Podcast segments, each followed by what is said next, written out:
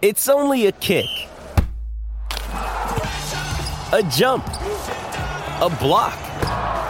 It's only a serve. It's only a tackle, a run. It's only for the fans. After all, it's only pressure. You got this.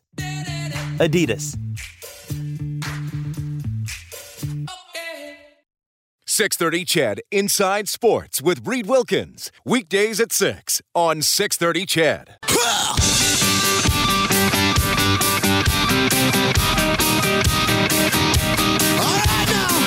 Edmonton's home for breaking news on your favorite teams. This is Inside Sports with Reid Wilkins on the voice of your Edmonton Oilers and Eskimos. 630 CHED.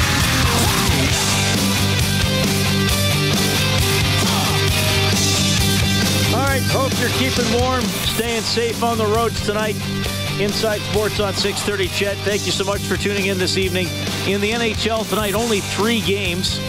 Dallas and Los Angeles will start in about an hour. Capitals and Flyers 2-2 late in the second period. Also late in the second period, Jets up 3-2 on the Maple Leafs. Mark Scheifele with his 21st tonight. Auston Matthews has his 30th. The Maple Leafs were on a stretch going 9-0-1 before the Oilers beat them in regulation time on uh, Monday. The Jets trying to hand them another loss this evening. The Oilers' next opponent, the Montreal Canadiens, they are having a tough time. 0-6 and 1 in their last seven. Tomorrow's broadcast will start at 3:30 in the afternoon with the face-off show game at 5 right here on 6:30. CHED. Uh, Brian writes in. He says, "I was glad to hear that Bobby Orr helped get a bunch of tickets for Connor McDavid's family. No way Connor could have afforded them." And then he has a bunch of little smiley faces after his text. Well, the tickets are pretty expensive to NHL games in Toronto. Maybe that would have been a year of Connor's contract. I don't know. Probably not. Western Hockey League tonight. Now 2 0 for the Oil Kings leading Moose Jaw. 11.59 left in the second period. We'll keep you updated on that one. The Oilers farm team in action a little bit later on tonight. Bakersfield Condors will take on Stockton. You can text 780-496-0063. That is also the phone number you can use to reach us. Always appreciate when somebody writes in, especially if you make me laugh. Kailer Yamamoto, four games up with the Oilers this season, has two goals, had an assist. The Oilers have gone 3-0-1 in the four games he has played.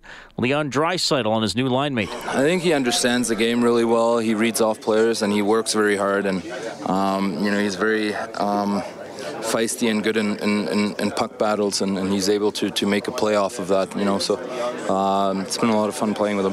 What's it like being his line mate on the bench? Is he asking a lot of questions? Is he trying to dissect your brain a little bit as well? Yeah, I mean we have good good conversations. Um, you know, I, I think a, a, kid like that you don't have to tell too too much. You know, I think once you get more chemistry, you, you just you talk about more like plays that. Um, you know that you want to do over and over again you know and, and um, you know something that works but he's a smart player he, he knows where to go he knows what to do so I don't have to tell him too much. So he's just more mature. You know, uh, I think that's all it is, really. You know, obviously he's um, he has some experience playing pro hockey now, and, and played in some some some uh, some big games, some important games. So um, yeah, he's been a lot of fun to play with. Hopefully, he can he can get better from here on. All right, that's Leon Draisaitl, and uh, definitely with, with, I mean, Yamamoto's had an effect on the lineup, uh, and I, I don't want to overstate it, but I don't want to understate it either. And we'll see where it goes. He's a younger player; there will still be ups and downs. But uh, with with, with him on that wing, with the line of Nugent Hopkins, Draisaitl, and Yamamoto, I, I feel like we're not just lamenting that McDavid and Draisaitl can't be together all the time. I, I think those, uh, I mean, they're incredible together. I, I, would still like to see them together, but at least with Yamamoto, he's injected a little bit of energy, a little bit of finish, a little bit of checking into the top six. Now, McDavid, here's the thing McDavid, Neal, and Kassian has been the second best line since Yamamoto came up because I really think Draisaitl, Yamamoto, and Nugent Hopkins has been the team's best line since Yamamoto was was called up. And, and I'm sure there's going to be some things moving around, but you know, a lot of times you, you talk to people around the league scouts, other general managers, former general managers, and they often say a player has to have a dimension. You can't just go out there and play some minutes and kind of skate around and kind of do stuff, but he's not really good at anything. To me, Yamamoto has a, a dimension, right? He has he can play a little bit of a pesty type game. He's not afraid to be physical, and he has good vision, some good offensive mojo. He's got seems to have a good connection with Draisaitl Nugent Hopkins so far. So he has a dimension. He has some things where you can say, okay, he's good at that. He's not just a guy that goes out there and tries not to make a mistake. He can actually initiate. So so far so good for for uh, for Yamamoto. At practice today in Montreal, Bob Stauffer tweeting out. I, I mentioned the top two lines staying the same. Gagne with Haas and Chiasson, Nygard with Sheahan and Archibald. That means if they stick with this for tomorrow, that Jujhar Khaira would be a healthy scratch along with Patrick Russell. I know Khaira's been heavily criticized lately. I thought he I thought he's been okay. Some nights he can be a bit of a frustrating player because he shows you some flashes. I think sometimes Jujhar is speaking of having a dimension. I think sometimes Khaira might believe he has a dimension that he really doesn't, or that he might have a dimension that isn't his top dimension. He's a big man. I think when he tries to play in a straight line and throw his weight around a little bit and and uh, you know chip pucks into the corner and, and body check, then you notice him. I think there are sometimes Khaira starts to think, "Hey, I'm a bit of a dangler. I can, I can pick the corner from 40 feet, and I can crisscross, and I can uh, do drop passes, and I can get a little fancy." Then I think you see a Khaira that's not as effective. He's been a bit of a frustrating player over the last three years, and uh, he may come out of the lineup tomorrow against Montreal. If you missed it earlier, Matt Benning, skating with the Oilers now, joined the team in uh, Montreal, so he could play pretty soon. Not not sure if it's going to be tomorrow, but Benning coming along. Uh, he's been out with a concussion for quite a while.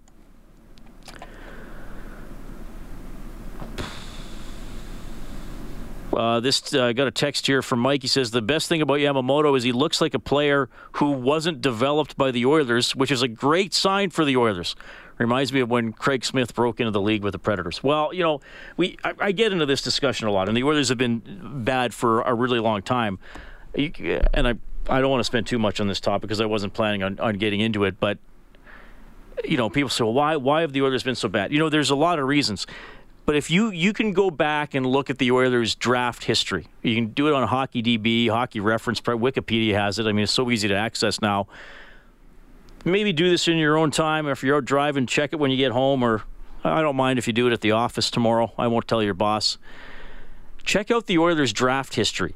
Do they have a draft class that you would rate as an A or an A plus since 1980? I, I don't think they would.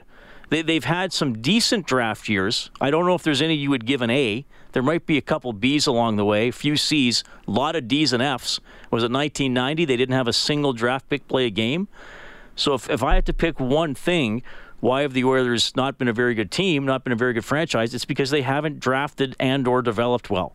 They haven't been able to bring their own players along, slot them into the right part of the lineup, and then it gets into a negative cycle. Well, we're short this player, we're short this player. We got to rush this guy along. We got to sign this free agent. So this is the great thing about Yamamoto. He is not being rushed along. He was drafted in 2016. To be expected to make an impact three, four years later is not unrealistic. In the first two years, when you're still a teen, Sure. But in the world of pro hockey, where most players are in their 20s, to expect to have a 21 or 22 year old start to figure it out and make an impact, I don't think that's uh, that's unrealistic. So good point there by uh, by Mike for sure, and hopefully, hopefully.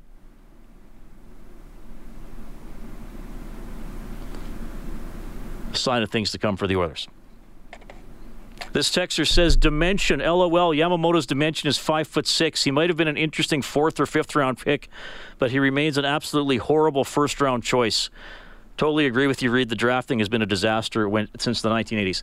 Look, I'm, I'm just going to tell this to, to, to, that texture. I don't know if you're someone that doesn't like Yamamoto. I think you got to give the kid a chance to see where he goes. I think you got to give him credit for how he's played so far. There were teams that wanted Yamamoto later in the first round after the Edmonton Oilers. One of them was the Nashville Predators, who have done a pretty good job as a franchise and had been to the Stanley Cup final that spring. And they were drafting what second last because they lost the final to the Predators. So, you know, don't don't Yamamoto was not some flyer taken by the Oilers. A lot of people had him going late in the first round or, or, or early in the second round. Hopefully he pans out. But if you think that he's an interesting fourth or fifth round pick, you're absolutely wrong. That's not how he was perceived. Not how maybe that maybe that's how you perceive him. That's not how he was perceived by the people making the picks, and and that's really what matters. So that that's absolutely not how he was he was looked at. All right, we'll take a quick timeout. When you need mealtime inspiration, it's worth shopping Kroger, where you'll find over 30,000 mouthwatering choices that excite your inner foodie. And no matter what tasty choice you make, you'll enjoy our everyday low prices, plus extra ways to save, like digital coupons worth over $600 each week. You can also save up to $1 off per gallon at the pump with fuel points. More savings and more inspiring flavors make shopping Kroger worth it every time. Kroger, fresh for everyone. Fuel restrictions apply. World Junior gold medalist Jacob Bernard-Docker when we get back.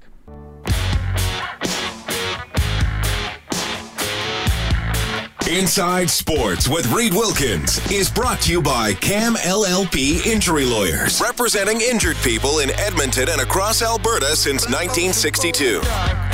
18 minutes after 7, now 3 1. Oil Kings up in Moose Jaw. Seven minutes left in the second period. Some guests on Inside Sports get gift certificates to Northern Chicken, bringing down South Comfort Food to Edmonton with their creative take on Southern Classic spun with a modern twist. Pleased to welcome this gentleman to the show. He has added a gold medal from the World Juniors to his collection from Canmore, Alberta, now with the University of North Dakota defenseman Jacob Bernard-Docker. Jacob, welcome back to the show. How are you doing? I'm doing really well. You are a World Junior gold medalist. You can be introduced that way for the rest of your life. How does that sound?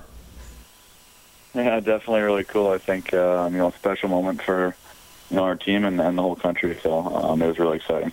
It's uh, it's always quite a journey for the players involved in the tournament, and it starts in in the lead up to the tournament, getting invited to the camp, and then finding out you've ultimately made the team. What were what were those moments like for you? Uh, I mean, were there some nerves you had to deal with, or, or how was that whole process for you? Yeah, for sure. There's there's a little bit of nerves there. Um, you know, when they were uh, making releases, and um, you know, just pure joy when when I found out that I was on the team, and um, just an unbelievable experience that I'm never gonna forget um, over in the Czech Republic with all those guys. Well, the the tournament was a pretty interesting one to follow. I mean, in your pool, there was there were some uh, upsets, some lopsided scores. Uh, there was even a chance Russia could have been involved in the in relegation, and then they made it to the final. I got to ask you about the round robin game against Russia, where they beat you guys pretty bad. You know, just was just what happened in that game, and, and how were you guys able to ultimately recover from it? Do you think? Yeah, I think it's it was one of those things where um, you know at the start of the tournament, uh, we said that you know we're not we're not going to roll through this tournament without adversity, and um, you know you're playing against the best players in the world, so uh, you're bound to hit some some bumps in the road, and I think that was obviously a pretty big bump for us, but I think um, you know it turned out to be you know the reason we won, and um, you know definitely helped us learn uh, you know a lot of a lot of lessons there, and uh, kind of taught us about um, what kind of team we were. What, Was that one of those games where you know you're a better team than that, and it just starts spiraling in the wrong direction, or how did it feel that day? Yeah, I, I think they just they, they outworked us, outcompeted us all over the ice, and um, you know we did a, we did a pretty bad job in our neutral zone. They they were flying through there with some some good speed. So um, one of those things where you got to go to video the next day, and it's not fun, but um, you know helps get in the tournament. All right, uh, you go to the final game.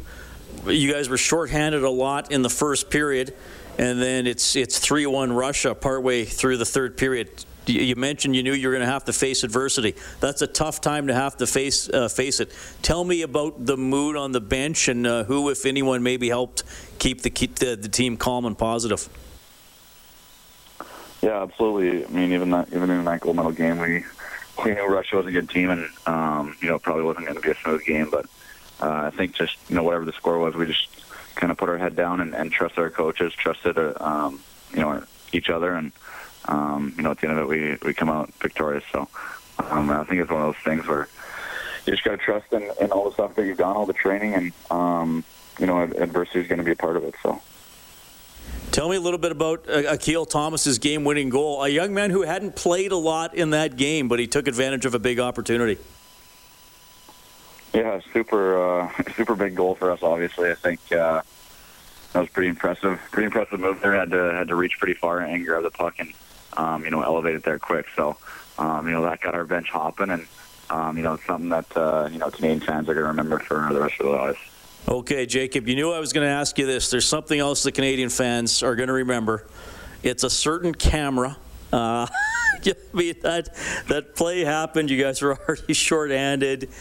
Um, how you know, as a player, I know you're caught up in, in a, in a lot of things, and I know not every player sees every play, but do you have a view of that, or can you kind of take us through what's going through your mind when they're debating whether or not to call a penalty? Did you know it might have hit the camera, or what was that experience like for you? Yeah, for me, I mean, I was on the ice. I didn't even know it hit the camera. I just saw it go out. And, you know, my mind kind of just went to, okay, we're gonna have to kill this this six on three, but um, you know, got got a little lucky with that. But um, obviously, obviously, downs we're gonna take, and um, you know, it's definitely gonna be something that's remembered for a long time. But I think at the end of the day, it's um, you know, whatever was gonna happen there, we were ready for it. And, um, just willing to battle through whatever came our way. Yeah. Uh, did, did, you have you seen the footage since then of the puck coming at the camera and hitting it? And I assume you've seen a lot of the, the discussion and all that kind of stuff.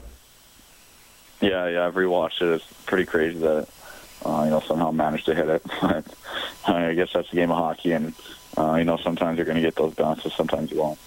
Jacob Bernard-Docker joining us on Inside Sports. Won gold with the Canadian World Junior team. He's from Canmore, now playing at the University of North Dakota.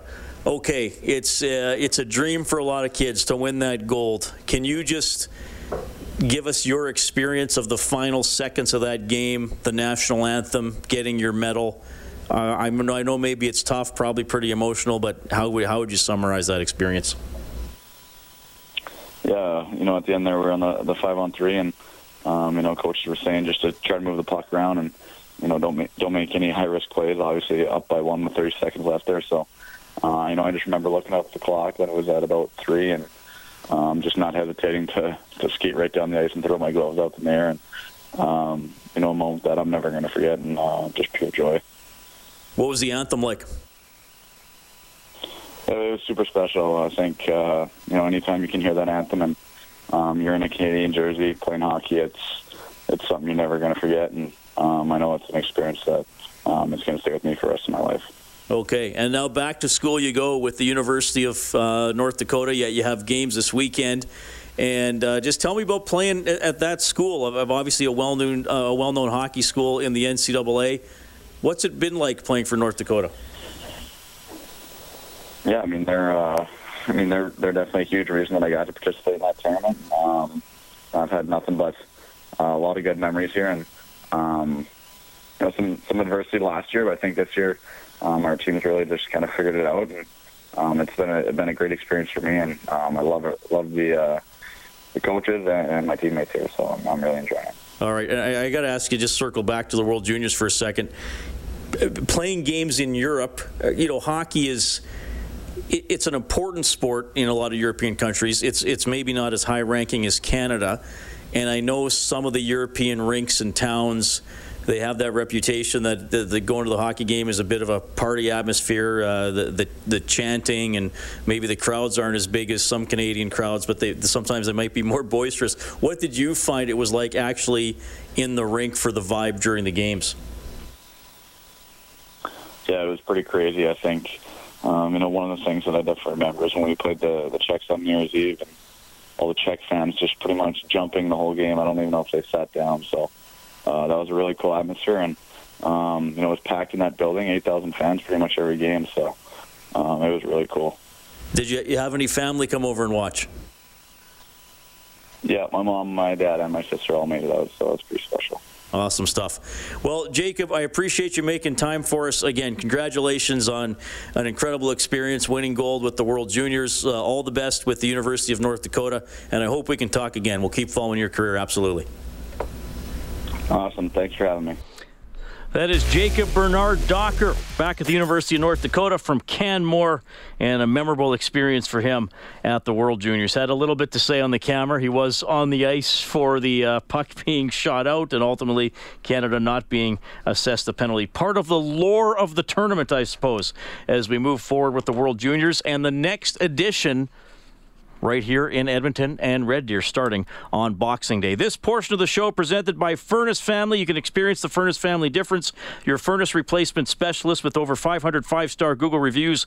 Call 7804-FAMILY or visit furnacefamily.com. We're going to catch up with Scott Hartnell in the next half hour of the show. Uh, Scott, uh, always an interesting personality when he played. I still like the story he saw a, uh, a Penguins fan when he played for Philadelphia. A Penguins fan had made a Philadelphia fart smell jersey, and he went and signed it. Your buddy Scott Fart Smell, and he made a fun video recreating McDavid's goal the other night, playing against his uh, playing against his son. So Scott's going to tell us a little bit about that. We will check the scoreboard as well. Hear a little bit more from the Oilers after they practice today. Another day is here, and you're ready for it. What to wear? Check. Breakfast, lunch, and dinner? Check. Planning for what's next and how to save for it? That's where Bank of America can help. For your financial to-dos, Bank of America has experts ready to help get you closer to your goals. Get started at one of our local financial centers or 24-7 in our mobile banking app. Find a location near you at bankofamerica.com slash talk to us. What would you like the power to do? Mobile banking requires downloading the app and is only available for select devices. Message and data rates may apply. Bank of America and a member FDIC. In Montreal, that's all coming up inside sports on Oilers and Eskimos Radio, 630 CHED.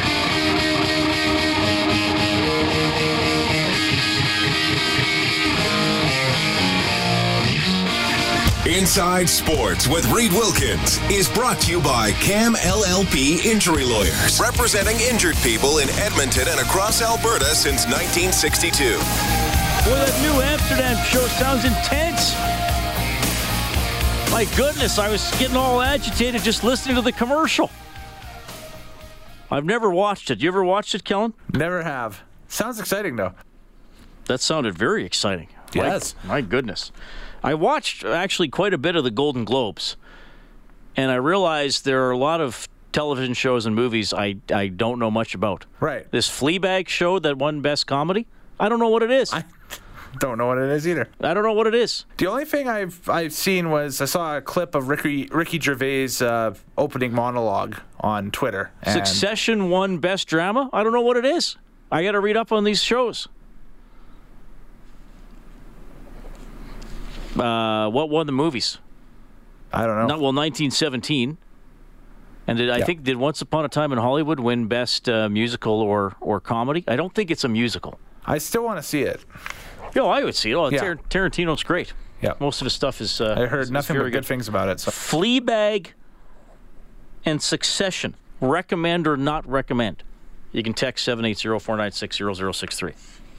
Jets leading the Maple Leafs 3-2. That's early in the third period. Flyers leading the Capitals 3-2. That is also early in the third period. And uh, still coming up later, Dallas and Los Angeles. The Oil Kings looking good, leading Moose Jaw 4-2, heading to the uh, third period. The Big L says, Hey, Reid, uh, hope you and yours enjoyed the holidays. World Juniors, great format, short round robin, do or die, prelims, and a true final. Watched it since its inception, and although I always pull for our Canadian kids, I must admit I really enjoy the stage and the drama. As a father of two boys and having coached, I appreciate the efforts of every one of those young men. Great tournament from the Big L and the World Juniors. It is a great tournament. Yeah, it's it's quick. You got a chance to bounce back like Canada did, lost six nothing to Russia, came back and beat them in the final. I would see them if I if I was going to split hairs about something. I would like to see them go back to the format where the first place team in each pool got a bye.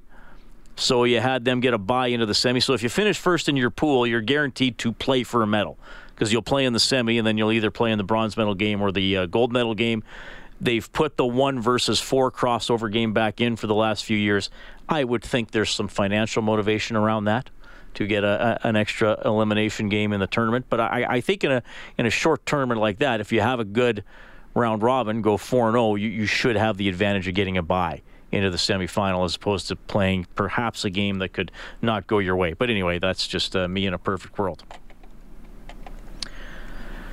Uh, to the texter who just texted in about the two television shows um, using having acted like he or she misheard the names of the shows I was saying. Your text is extremely funny. However, I do not think appropriate to read on air. Do you see it, Kellen? Uh, I'm going to look at you it here should shortly. look at it's the one that came in at 7:36, uh, the first one of the two. Th- thank you very much for that text. I'm, I'm going to just just because some of the uh, language in there. Well, it's not that bad, but I'll leave it alone, and it'll be our, our private little joke. Okay, I seen it. That's funny. Yeah, it's pretty good. Uh, another uh, JJ says, uh, Reid, I thought Succession was brutal when I started it, but I was told to stick with it, and it's good. That is from JJ.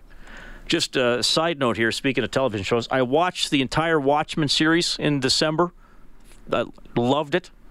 Really good.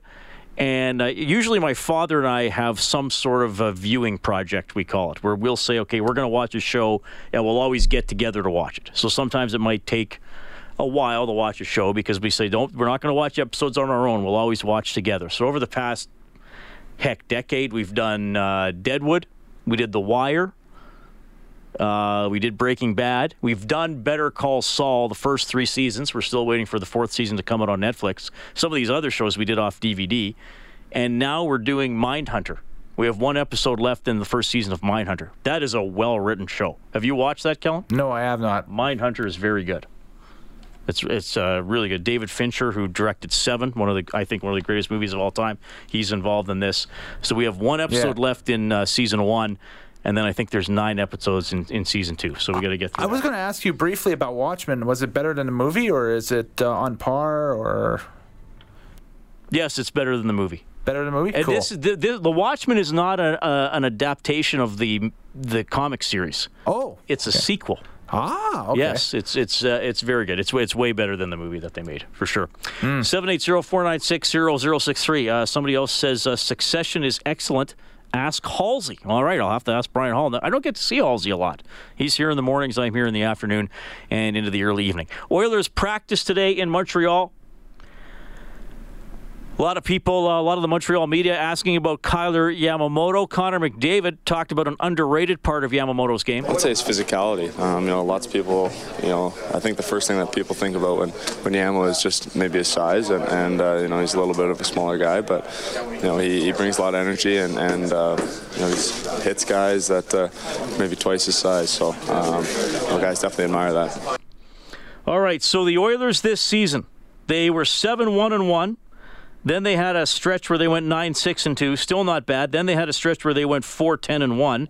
That's pretty bad. Now they've gone 3 0 and 1 in their last four games. So I, I, I hate to say this, an extended stretch of success, but looking a little better lately. Leon Draisaitl commented on their recent form. I think we've been playing more consistent. Um, you know, attention to details um, has been better, and um, you know, obviously con- contribution from from every player that, that dresses up for us. So um, yeah, it's been uh, it's been a good good little stretch for us. So um, yeah, keep it going.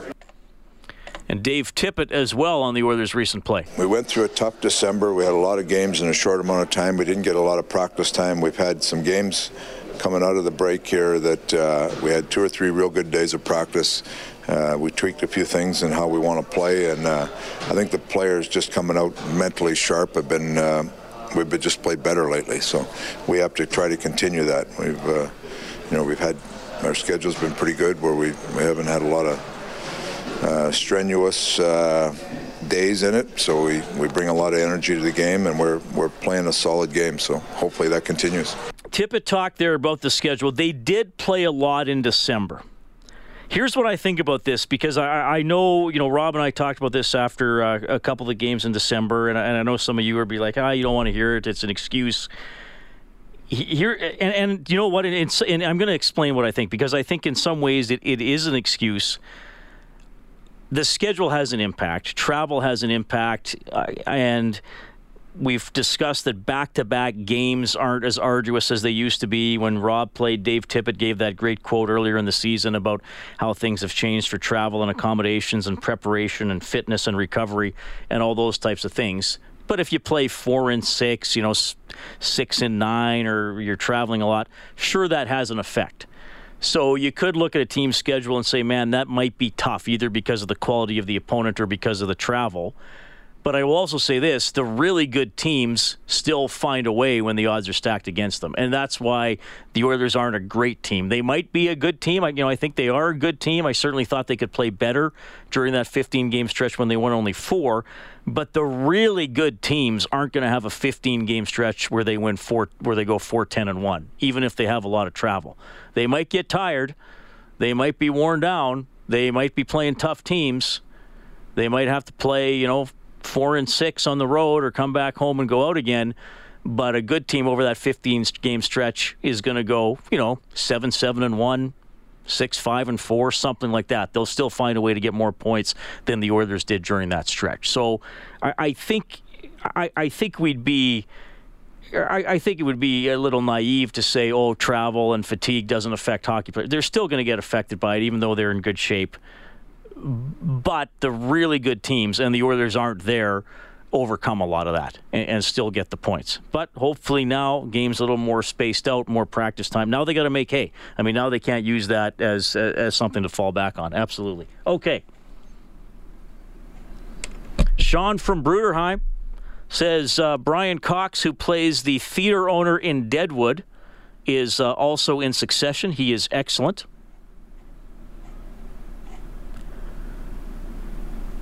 Uh, this texter says, "Hi, Reid. Quick question: If shooting the puck over the glass is considered delay of game, why wouldn't high sticking a puck be the same instead of just a stoppage on a faceoff?" Yeah, I, I think just because some players would accidentally on purpose shoot the puck over the glass, whereas high sticking the puck, you're probably trying to knock it down. You're not necessarily sure how high it is. This texter says, Do you think there are going to be any trades before the deadline? Will Khaira be on the block with his struggles? That is from Patrick. I think there could be. The Oilers would still like to get a depth center. I don't think they want to trade a prospect, though, and I don't think they want to trade the first round pick. Uh, could Jujhar Khaira be traded? Sure. Well, again, what is his value right now? You're probably looking at putting somebody else uh, in the package with him if you're going to trade Jujhar Khaira because I, I, think other teams would say, well, you're scratching him because he's underperforming. He may be scratched tomorrow.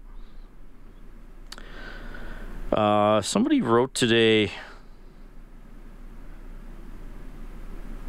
Yeah, Jim Matheson was tweeting some stuff today. You know, could the Oilers go after somebody like uh, Athanasiou? Could Bonino, somebody like that, be available? Um, uh, Matheson wrote Holland likely won't trade his first rounder, but his second rounder and say a defense prospect is likely in play for another forward at the trade deadline. Now, I don't think that would be Bro- Broberg or Bouchard. So maybe a Samorukov or somebody like that. But I think the Oilers could make a trade before the deadline. I would not expect it to be earth shadowing, probably looking to round out the depth a little bit. Scott Hartnell when we get back. Oilers Canadiens tomorrow face-off show at 3:30 game starts at 5 here on 6:30 CHED Scott Hartnell a first round draft pick of the Nashville Predators in 2000 combined regular season and playoffs played over 1300 NHL games Scott welcome back to Inside Sports how are you doing I'm great how you doing I'm doing very well. It's always nice to have you on the show, so thank you very much for checking in. I don't know if I should introduce you as analyst on the NHL Network, as former NHLer, or perhaps aspiring filmmaker, given uh, the appearance on Twitter yesterday with uh, with your little guy. Yeah, I, I was working at the NHL Network, and and Connor McDavid obviously made that spectacular goal, and and me and Kevin Weeks were just uh, just howling how unbelievable that move was, and just everything that led up to that move, uh, every single thing he was doing, looking up, almost like he was looking for someone. I thought he was looking up at his mom in the stands, and and next thing you know, he he just burns by Rielly and puts the top shelf, and so I said, well, maybe I could beat my son like that. Uh, you know, maybe I'll do that tomorrow morning. So it was. Uh, one of those one takers, and and he whacked the stick out of my hands just like I would have done to somebody uh, when I played. So it was. Uh, uh, pretty awesome uh, moment. Well, that's that's what I. Well, two things struck me about that is that you decided to play the role of McDavid as opposed to the role of Rielly, and then yes, that that, that, that your son decided that your, your, celebration was a little excessive and had to give you the shot. Did you? So he's already has the edge that yeah. you had when you played. Yeah, it, it was pretty. It was pretty funny. Santa got uh, Santa got on those skates, uh, you know, Christmas morning. So you know, once uh, oh, once every couple of days we'll go up there and put him on for 10 minutes. He loves to walk around in them, and you know, I, uh, uh, I don't know if that'll help down the road. Just kind of feeling comfortable wearing them, uh, you know, before he gets on the ice. But you know, we kind of uh, have fun with each other, obviously, and uh, it was pretty pretty fun little moment there. So.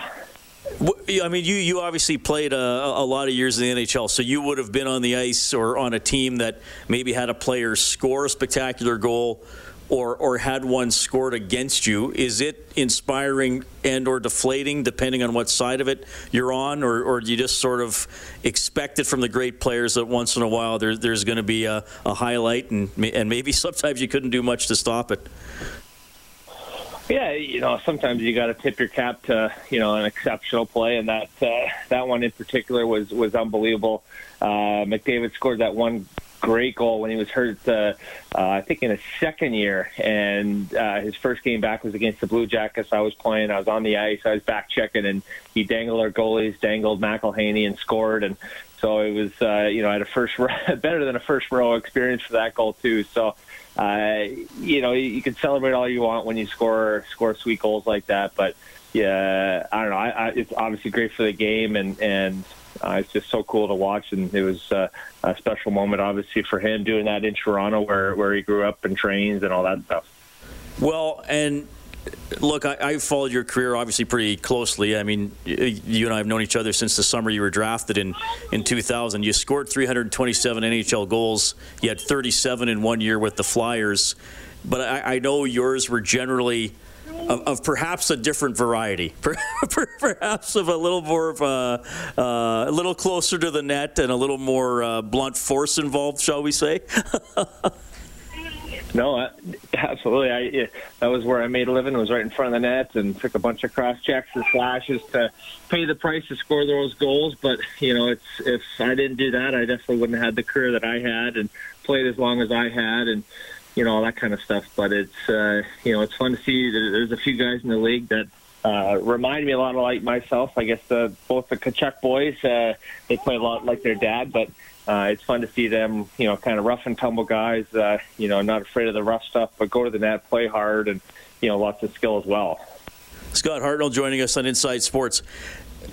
In terms of the Oilers, I'm curious to get your perspective. I mean, we talk about them every day here in Edmonton, and maybe some of the challenges with the depth. Uh, the goaltending's been pretty good, a few blips, but uh, generally, generally pretty good. Koskinen has been better than Smith. Yamamoto's come up and made a nice impact on the second line because now they're not playing Draisaitl and McDavid together they're sort of in that big middle of the pack with a lot of teams where it could still go either way in the second half of the season. You know, how, how do you look at the Oilers? Are you as concerned about the, the depth scoring and, Mc, you know, McDavid and Draisaitl carrying the, the load as a lot of us here in Edmonton are, or how do you see the team? Yeah, well, obviously they're they're carrying the load. They're I think one two in, in scoring in the NHL, and uh, but they're special players, and those special players do special things for your team, right? And you know, it's it's to get that secondary scoring where you know your third and fourth lines uh, definitely need to step up and, and chip in for goals because you know sometimes it's going to dry up for for those two big boys in the top two lines, or the power play might slump for a few games, but you know the you can't let. Uh, um, you know, things get a little haywire. You might have a, a you know a few bad games, whatever, but you got to keep going with what uh, has got them there uh, there so far, right? So I, I love the team. I love the setup. You know, I love the way they're coached this year. They've uh, uh, played really hard. So it's it's definitely a, a team when you know deciding between which games to watch on TV that uh, you definitely dial it in. Well, you brought up uh, you love the way their coach Dave Tippett, and I, you know, I, I, don't think we should forget about Jim Playfair either. They worked together in Arizona. Is there, um, and you would have played against a lot of Dave Tippett coach teams in your career. Is there something about Tippett or the way he gets his teams to play that, that you might want to share with Oilers fans here that they can continue to see grow as we move forward? Yeah, well, I don't know him uh, personally at all, but uh, you know, obviously, I had some friends that played under him, and you know, just how uh, you know how he gets guys focused, everyone dialed in. You know, there's a system to play, and and you know maybe maybe other than McDavid or Draisaitl, like you have to buy into that system, and you know keep, you know holds guys accountable. You can't uh, you can't get off the uh, or get on your own page rather than what the team's doing. So. Uh, you, you know, you can see that right from the get-go that the Oilers uh, were buying in, and that's and that's the main thing you want from a coach too. You you have guys going on their own page, things get a little haywire, and and you know that dressing room is not uh, you know as tight as it should be. So he's done a great job of just kind of refocusing. I think that whole team and, and organization, and obviously Ken Holland, uh, uh, the respect and, and the resume that he's had, he's uh, a big part of that as well. All right, and I, I, should touch on just a couple other things going on uh, around the league. You were uh, you were a Nashville Predator at the start of your career, and then uh, for 17-18 as well. And Predators had a great record that year. Uh, Peter Laviolette was the head coach, 53 games, uh, and they made the coaching change. Peter's done well everywhere he's gone, but uh, you know every coach has a shelf life. What, what do you see from the Predators? Do you think they're still poised to, to make a charge, or is this maybe a sign that they're not going to be quite the team they have been in the past? How do you look at their situation? Well, I, I don't see why not. Like I look at their roster and and you know the names they have on there. It's like, man, how come they're not doing better than they are, right? And and you know, unfortunately for Lavi, I love the the way he coaches uh, him as a person, and you know, he's the uh, guy picked first, uh, um, you know, on the fire, firing block. You know what I mean? So, and you know traded Johansen because he's so valuable. But is he playing the best hockey that he possibly can? Probably not. You can go right down the list. Is Viktor Arvidsson playing the best hockey? Probably not.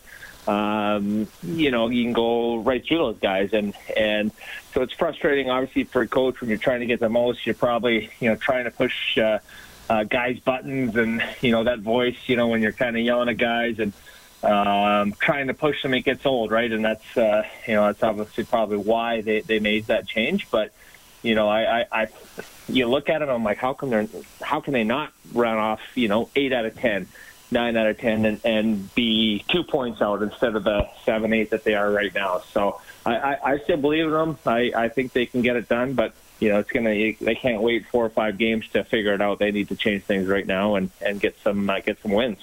All right, one more for you, Scott. Uh, kind of a fun one. You know, you had a long career in the NHL. You got to play in in Philly. Uh, you know, very successful and proud franchise in the NHL. You got to be a Predator in their early days, and and you know they become a really popular team there. And it's an interesting week for the Oilers. They were in Boston, they were in Toronto, now they're in Montreal, and they're still going to go to Calgary and face their rival. When you played, was there a city or a rink? That you just love the vibe or or you got up for a game in either because it was in a certain city or because you were playing a certain franchise? Yeah, I, I think probably my my coolest experiences, uh, you know, I obviously had a couple good games uh, as well in the city. Would be Montreal and the Bell Center. The, the the place is the franchise obviously is so historic. The uh, the players that have come through there, the the obviously the Stanley Cups they have won, and you know, growing up as a young kid, you watched, you know, Patrick Roy lead them to a Stanley Cup in '93. So, you know, that was a obviously a cool experience as a kid watching a, a Canadian team like that win. But, uh, you know, just the I don't know, just the energy, the atmosphere, how how the crowd gets behind their team is, is probably the coolest thing. So, you know, for Oilers fans to watch watch them play there, it's it's you know, you got to go there once to experience it because it's just uh, it's it's honestly life changing because there's nothing like it. Scott, it's always great to have you on the show. All the best in your continued work with the uh, NHL Network. Look forward to uh, future recreations of great moments in the NHL with uh, with you and the boy. I hope we can have you on the show again soon. I appreciate it, Reid. Good talking to you, buddy. 630 CHED Inside Sports with Reid Wilkins. Weekdays at 6 on 630 CHED.